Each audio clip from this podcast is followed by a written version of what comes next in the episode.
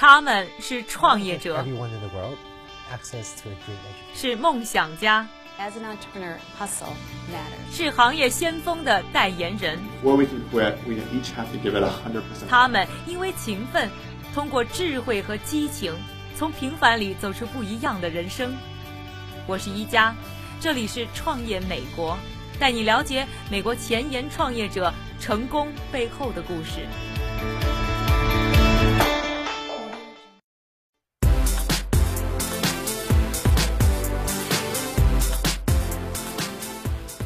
欢迎收听《创业美国》，我是一加，带你了解美国前沿创业者成功背后的故事。最近我刚刚主持了一个创业论坛，在论坛里，大家讨论了一个问题，就是如果马云是到今天才创立阿里巴巴的话，他还能不能成功？讨论的结果是啊，马云依然能有机会脱颖而出，但是阿里巴巴想还用当年的模式，就很难在今天的市场生存了。确实，电商市场瞬息万变，竞争压力与日俱增。想要在今天的电商市场站稳脚跟，确实需要一些与众不同的理念和模式。今天我们节目将要介绍的 AHA Life 就想以创新的奢侈品发现平台的概念争取市场。可能很多朋友已经知道了它的创始人梅雪，不过让大家认识他的可能不是 AHA Life。而是2013年夏季，他与美国将军闹出的绯闻。今天我们的节目就是想带大家了解 AHA Life 的同时，还原另一个女强人版本的梅雪。Starting a company, I think you have to be 建立一个新公司，我觉得你要有点疯劲儿。从七千美金的钻石 iPhone 手机壳到一万八千美金的露营帐篷。AHA Life 收罗了各种超乎想象的创意产品。这个充满疯狂想法的高端奢侈品网站成立四年，拥有超过一百五十万的注册用户。美国媒体评论这是一个带领顾客体验发现刺激的网站。我建立 AHA Life 是因为我想创造一个充满发现惊喜的购物平台，通过它，全世界用户都可以找到并购买最美好的产品。标新立异的 AHA Life 每周都会有一百多个新产品上架。AHA Life 的网页就好像一本网络时尚杂志，他们会专门为产品拍摄创意照片，配合介绍产品和设计师背后故事的文字。As Chinese people, we, we understand. 我们中国人懂得欣赏一件产品背后的历史和传承，很多这些独特的产品背后都有很特别的故事。它不仅仅是在这家店买鞋、买包，在家居店买椅子。我们认为这会让你的生活变得更加全面和充实。Actually, it's about living your whole life to the fullest. AHA Life 的首个商业卖点就是独创的达人推荐系统。这些被称为 curator 的达人都是来自各行各业的精英，例如美妆界的 Bobby Brown、绯闻女友的演员 Kelly Rutherford、时尚名媛邓文迪，甚至连续为九届总统担任白宫室内设计总顾问的 Iris Apfel，都会慷慨的在 AHA Life 的网站上和用户分享自己的时尚生活理念和自己喜爱的产品。我只是一个人，所以我不可能在生活的每个领域都成为专家。因此，我去找我的一帮朋友，例如啊、名厨 Daniel 演员 Kelly Rutherford。我认识这些人，也相信他们的品味，而且他们过着不一样的生活，会看到不同的事物。我就直接去找邓文迪，说：“嗯，现在我在创建这样一个网站，告诉我你喜欢的一些产品。”他就和我说，去会会他的朋友 Ivanka Trump，他有自己的珠宝品牌。She does jewelry. 梅雪也不完全依赖自己的朋友圈寻找合适的达人，只要是她欣赏并认定的设计师和艺术家，她都会想方设法去找机会向他们推销自己的平台和想法，说服他们加入。梅雪认为自己非常幸运，能够网络这么多优秀的人。这些达人加入 AHA Life，更多的是想支持创意和品质。除了慷慨分享私人心得，不少人还将自己推荐的产品的销售所得捐献给慈善。AHA Life 的达人推荐团成为网站品质的保证，而他们的明星魅力也成了 AHA Life 最有价值的宣传法宝。而行业专家也认同，AHA Life 有了明星的号召力，可以更快地打开新市场。但是，想要让网站长久健康的发展，还是需要有过硬的产品质量。作为网站的创始人，梅雪本身也是 AHA Life 的达人之一，拥有一双善于发现的眼睛。他已经养成了随时随地捕捉创意和时尚元素的习惯。If I go to a restaurant and I see a beautiful plate, I turn it upside down to see. 如果我在餐厅看到一个非常漂亮的盘子，我就会把盘子翻过来看它的牌子，并马上写下来。如果在街上看到哪个女士戴着很漂亮的项链，我就会追上去问这项链是谁设计的。所以对于我来说，这是非常自然、常常发生的事儿。Um, creations from so many different people. You just have to notice them. 除了发现新产品，美雪和达人们还一起开发新产品。比如，在他的提议下，服装设计师 DVF 设计出一款限量版的时尚照相机，很快就销售一空。当然，AHA Life 的重心还是发掘和支持那些还没受到关注的新生代设计师。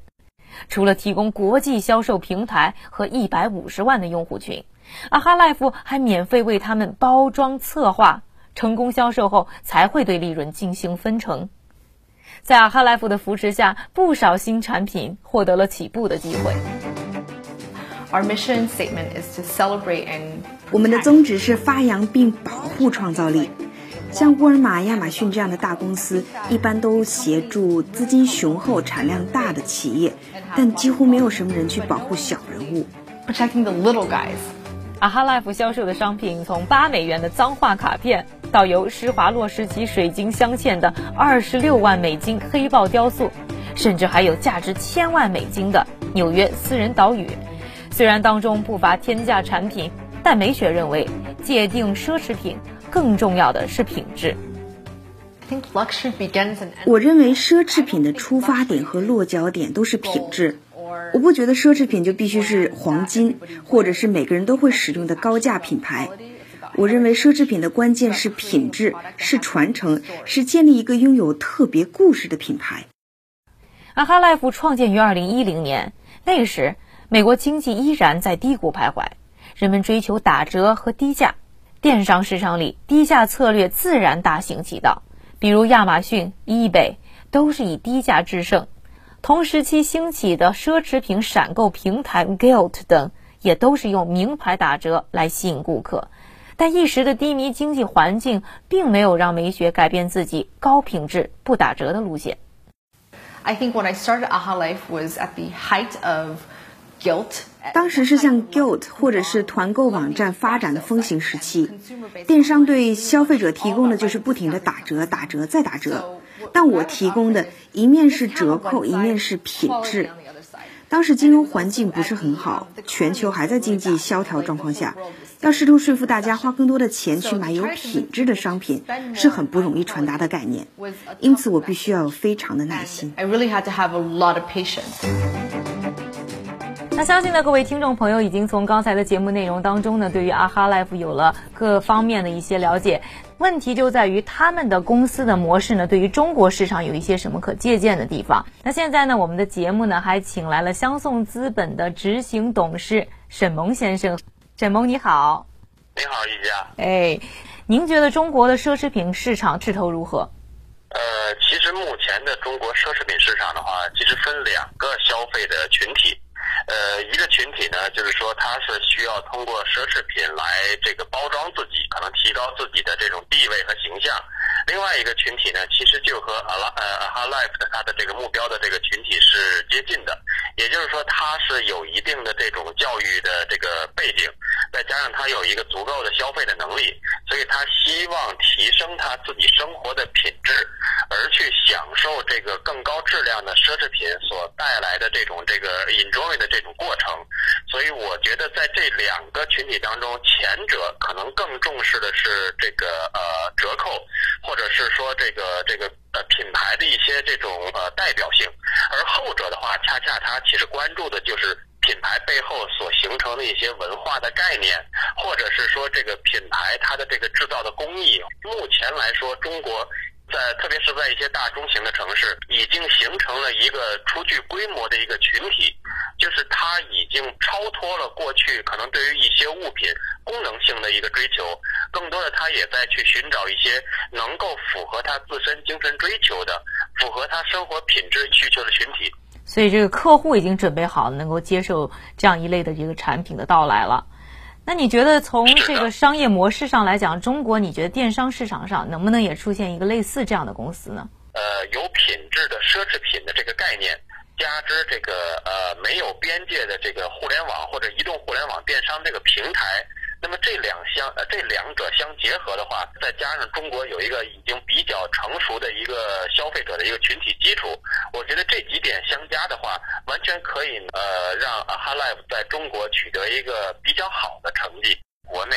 呃似乎还没有一个很成型的一个企业，那么我觉得这个也恰恰是 AHA Life 的一个机会。刚才说了概念，另外呢，其实啊哈 life 在营销上，它的手段也是把很多的明星集合在一起，用这些明星做他们的代言人。你觉得这样一种模式，在这种网络时代，有没有机会更好的进行利用呢？目前在中国国内的话，就是靠明星的这种效应，然后推动这个粉丝拉动这个相关的粉丝经济的这种模式，已经开始得到更多的企业的关注。嗯，包括像这种华谊兄弟、腾讯等等这些这种呃，特别是文化创意产业或者说是文化娱乐产业这个行业，也包括像奢侈品这种高端的这种消费产业，已经开始重视这个明星对于粉丝的影响力。而粉丝呃，他通过对于这种明星的这种跟踪和对明星的这种信任，他也可以形成一个比较良好的粉丝经济的这样一种模式。所以我认为，像 h a l i f e 它主要做的都是一些高端的，而且是有品位的、有内涵的这种的奢侈品的电商的这种平台。没错。那么通过这种指标性的明星，然后形成良好的一个营销或者说是推荐的模式，其实可以形成现在。最符合互联网经济概念的病毒式的传播，那么这样的话，它的传播的这种成本和他的粉丝呃接受的这种信任成本也会更低。这样的话，也更有助于呃像 AHA Life 这个奢侈品电商这种扁平化的这种发展。嗯，另外还有一个有意思的点啊，就是说到这个 AHA Life，就是它不是什么东西都在上面卖，也就是说是属于一种精选制的消费结构。电商已经是非常竞争非常激烈的一个市场之上，这种细分化了的这种经营模式，你觉得有利可图吗？觉得讲哈莱夫他自己并没有像包打天下的感觉，他反而是选择了一个细分的一个市场，而且是自己非常熟悉的，而且有更多资源的这个细分市场去做呃选择这个市场去做营销去做这个概念。我觉得这个市场的话，它恰恰是。做了一个与阿里巴巴的这种不对称的竞争，因为毕竟对于阿里巴巴这么庞大的，它去做一个细分市场，它的成本相关的这种消耗都会非常的大，而且对于很多消费者来说，不同的细分市场、不同的维度、不同的角度去开辟了一个电商的平台的话，可以满足消费者不同的消费的需求。刚才咱们聊了很多，就说啊，哈 life 它有利的一面，以及呢，在中国可以行得通的一面。咱们现在来说一说啊，就说这么一个模式的公司，在中国它可能会遇到什么样的瓶颈？比如说最现实的就是，在中国市场上，可能马上就会有人模仿它的很多产品，用很低的价格进行销售。那这样的一种情况，这是很可能会出现的。嗯，阿哈 life 如果就是定义了很多，比如说它背后的一些内容、一些内涵，或者说是附加值。那么我觉得它这个网站，呃，所能够带给这种消费者的，它可以给这个消费者提供一些更多的，能够满足他除了